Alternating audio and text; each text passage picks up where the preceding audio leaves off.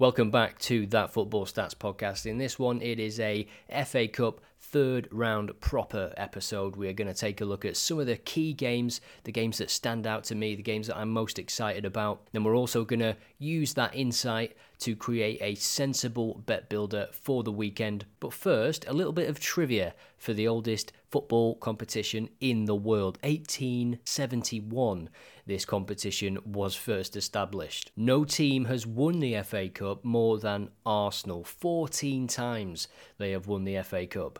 Quite remarkable. They've got a tough game in this round against Liverpool. A Liverpool side without Salah, of course. In 1903, Bury beat Derby in the final 6-0. To this day, that game holds the record, and Bury hold the record, even though they're not in existence anymore, for the most goals scored by a single team in an FA Cup final. Cardiff City are the only non-English team to have ever won the FA Cup back in 1927, and the FA Cup final was the first ever football game that was televised in England. That was in 1937. So this competition, when you just look at some of those pub quiz questions, if you will, you get a sense of the history and what it still means. Yes, some of the big teams might rest players, but for some of the teams we're going to look at, even in the Championship, the FA Cup still means so much. Here's 4 FA Cup games for Saturday then that stuck out to me when I was looking at the fixture feeds. We've got Sunderland, Newcastle. The last meeting between these two was 2016. 1-1 on that day. The scorers were Mitrovic and Jermain Defoe. And there's no doubt about it, this Tyne-Wear derby is probably where all eyeballs will be at 12:45. Newcastle without a victory or a clean sheet in the last 8 away games. Sunderland unbeaten in 3 games coming into this. This is not the fixture Eddie Howe wanted. He does not want to play this game. But they have to. They have to go there. They have to get themselves ready. And they have to not lose. It is a pivotal game for Newcastle and Eddie Howe. I don't believe he will be sacked, but the pressure is mounting. And that's why this game, it's an uncomfortable game for Newcastle and Eddie Howe. And believe me, Sunderland and their fans, it'll be rammed in there. It'll be so loud. They will make this uncomfortable for Newcastle. And they've got players that can hurt them. Will Newcastle rotate? Can they rotate? The owners will be sort of desperate for a trophy as well at Newcastle, right? So this is a great opportunity, and it just makes it all that more pivotal for Eddie Howe and Newcastle in terms of their season. They're out of Europe. They're out of the Carabao Cup thanks to Chelsea recently. It's a massive moment, and I wouldn't be surprised if Sunderland can get something from this game. I'm certainly feeling at least the Sunderland goal. Walsall away at Southampton. Now, Southampton are in superb form. They're unbeaten in, I think, about 10 games. And I'm sure many, including the bookies, looking at the odds, I think it's 1.29, do not give Walsall a chance. But over the last 25 games, Walsall have scored 1.85 goals on average away from home. That's pretty good for an away team. They come into this game having scored 6 goals at Grimsby in the last away fixture.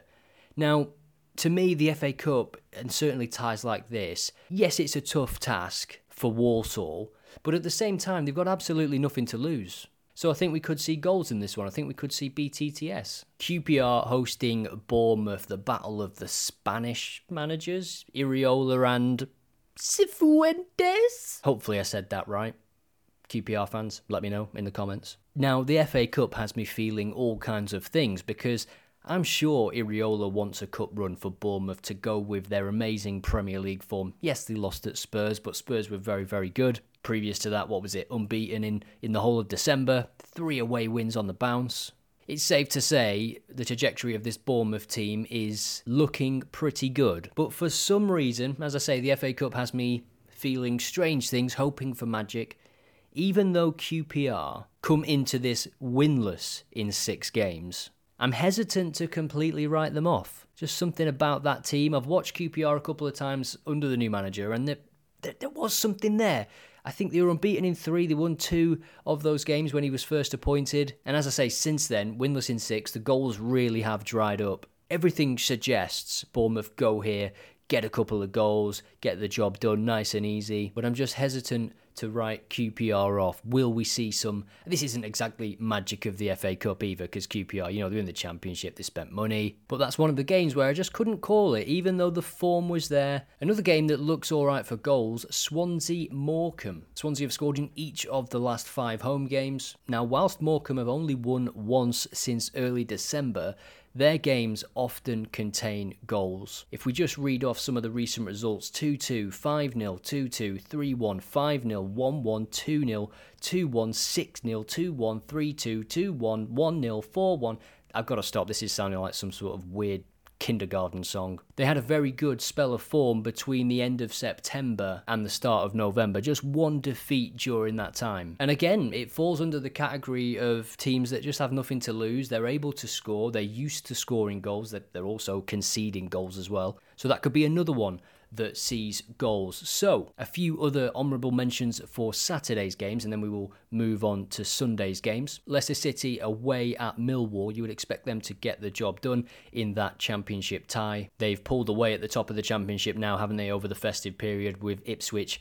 The goals have dried up for them a little bit. They are in the market for a striker, I think. Incidentally, Ipswich away from home, playing at the same time, 12:30, away at AFC Wimbledon. One of the late games is Chelsea hosting Preston. I know Chelsea have been bad, but I can't see past a Chelsea victory there. Preston have not been in any kind of form as of late. 4 defeats in the last 5 for Preston and plenty of goals conceded as well. On to Sunday's games then. Man City hosting Huddersfield. You can see that one going exactly one way. Peterborough Leeds should be an interesting game. Leeds playing quite well at the moment. Shrewsbury Town hosting Wrexham, a chance for Wrexham to knock out a team from the league above.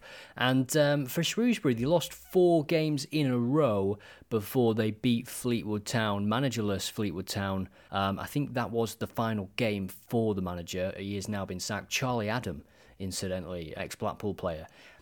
Ex-Liverpool player as well, ex-Stoke. He is in at Fleetwood, so interesting decision. Wayne Rooney also been sacked since the last episode. I think that one was coming. He took them from, 5th to 21st in the Championship. Takes some doing. For Wrexham, they have only failed to score in 1 of the last 10 away games. And for Shrewsbury, they are very, very good at home. The only defeats recently from early November have been to Bolton, who were 3rd at the time, Portsmouth, who were top at the time, and Peterborough, who were 2nd at the time. So they've only lost to the top 3 in League One this season at home. Their away form is a different story. In fact, it's quite terrible. So I'm feeling a bit of a BTTS over 2.5 goals for that one, if I'm being honest. Luton-Bolton, potentially a tight game. Across the last 25 games, Luton averaging 1.2 goals per game. For Bolton, though, 2.36.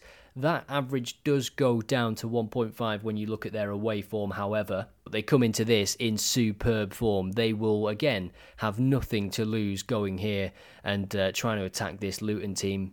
And it might be a bit of a change of pace for Luton. I think they could struggle in this one because they've been playing in such a heroic, defensive way in the Premier League. Every game is a final. But now the away team are going to be playing like that. And I just think it might take them 15-20 minutes to adjust to that in-game because they will have the better players on the pitch. You would think so anyway, Bolton being a League One team, albeit doing very well in League One. Managed by Ian Evatt, doing a good job there. And again, if we look at the last 25 games, they have won 76% of all games, averaging 2.36 points per game with 59 goals scored in the last 25. Fantastic stuff. Blackpool away at Nottingham Forest, and also we will end with a look at Arsenal versus Liverpool. For Arsenal, it is just 1 win since the 9th of December. That was at home to Brighton. De Zebry in that game said that they were one of the best teams they've played this season. And they were good. They controlled that game. They didn't create too many openings from what I remember, but they were just clinical, took their chances. Now, even this run that they're on at the minute, I mean, the West Ham game, how they didn't score in that game, how they didn't score is because they've got players at the top end of the pitch that are not killers. They're not clinical enough. Saka, fantastic player. He's not going to get 25-30 goals. Maybe in the future, not now. Martinelli, he's got it in him, but there's something wrong on that left side of the midfield for Arsenal. I think positionally, they need a proper midfielder there to bring the best out of Martinelli. Again, when Xhaka was there, Martinelli was on fire. I think it makes a big difference to the rest of the team if you put Trossard in or if you put Havertz in. In some cases, they might go and infiltrate the space of Martinelli or make similar runs to Martinelli or not be on the same wavelength because they are, in fact, forwards and not true midfield players. Don't think they've replaced Xhaka, to be honest, and Partey being injured is a little bit of a nuisance because that could push Rice into that position, the left-sided central midfield position, if Partey was fit. A couple of defeats in a row then for Arsenal, and Arteta will be quite keen to improve, to bounce back, but he'll know that this is a tricky fixture. Liverpool on fire. Let's take a look at their recent form. Now, if you listen to the last episode of That Football Stats Podcast, you will remember the sensible bet builder, which involved Liverpool and Newcastle. That was a winner at 5-1. We put on that over 16.5 shots for Liverpool. They ended up having, I think, 34 against Newcastle. So will they bring their shooting boots to this game? They are going to be without Mohamed Salah. That is a massive, massive blow. How will they adapt? Who will play there? Will it be Harvey Elliott? Will he try and replicate, the left-footedness of the role? Robertson and Tsimikas still out as well. Now, Newcastle weren't able to really penetrate that well. I think they had 3 shots on target in the whole game. But certainly, Arsenal are more dangerous. Even if those front 3 have not been firing throughout December, they're still capable of getting in those areas where they are without Tsimikas, without Robertson. Joe Gomez played well, to be fair, against Newcastle. And these two played out a 1-1 draw recently, didn't they? Just before Christmas, 1-1. That was at Anfield. This one is at the Emirates. Arsenal had scored in every home game played this season before that blank against West Ham. I do think they'll score in this game. I don't know how much rotation there will be from Jurgen Klopp, but I do expect rotation. No Endo, who's been a big part of the recent form for Liverpool, shall we say. He's been great. Finally found his role and just started to perform, do the simple things. I still think he's a little bit shaky under pressure, but they will miss him in this game. Odegaard might get a little bit more space in the middle, and I think Arsenal will certainly try to exploit the lack of Tsimikas and Andy Robertson. I must say as well, Tsimikas proved me wrong this season. There was many games, I think City, they drew 1-1, Arsenal 1-1, and I was saying before those games that the other team is going to have joy because there's no Robertson. Tsimikas is not as good defensively. And to be honest, he's been fine. 7 out of 10 in the big games, in the big moments this season. He's been great as a backup, just coming in, doing a job. But now, without him as well, I'm sort of back in that position of thinking good teams might be able to exploit that weakness. I was surprised that Newcastle didn't really. I know they scored twice, but it was late on. The XG in that game was mental. 7 for Liverpool, Premier League record. So that was my preview, a little bit of thoughts and some stats on all of the teams. Now we will head over to Bet365 and create a sensible bet builder. Now, I don't think it's wise to try and predict every single game from the FA Cup. There will just be some surprises. There will be upsets. There's also some games on Friday and Thursday night, by the way, but the timing of this podcast coming out and getting people to watch it or listen to it, you probably would have missed those games. You've got Tottenham, Burnley, Fulham, Rotherham, Brentford, Wolves. That's on Friday night. And then on Thursday night, you've got Crystal Palace, Everton, a Premier League tie there. Not too many Premier League ties, truth be told. And it seems with the scheduling, they're kind of getting them out of the way on the Thursday and the Friday. So the first option I'm going to add to this sensible bet builder, given the preview of the Walsall game, is BTTS at 1.8. Scored 6 goals in their previous game, Walsall, and I think they'll be flying. Again, nothing to lose coming into this one. Now, I spoke about QPR and how I couldn't write them off. I'm not going to add them onto the slip because it would just not be wise. This is called sensible bet builders, not hunch bet builders. Their form doesn't give you confidence, but I still, in my mind, cannot write them off for some reason. They are 5.25 to win, Bournemouth 1.6. Of course, you can explore the markets for to qualify as well, which is an interesting one. You've got Journal Bet and Double Chance, which might be valuable this weekend, given that some teams will more than take a draw in the FA Cup. Now, for Swansea and Morecambe, given the data and what I said before, I'm going to go with over 2.5 goals in. Yes, that is just over even, so That takes the double, as it is at the moment, to 3.69. And I'm also going to add in Shrewsbury, Wrexham, BTTS. So that takes the treble to 5.96. And one other play that I am contemplating is Bolton or draw as well. They are, of course, at Luton. As I think about it a bit more, I just think this is going to be a very, very different game for Luton. And I just think there might be value maybe for Bolton to score or BTTS. I just think there could be value in that game given the way Bolton are playing.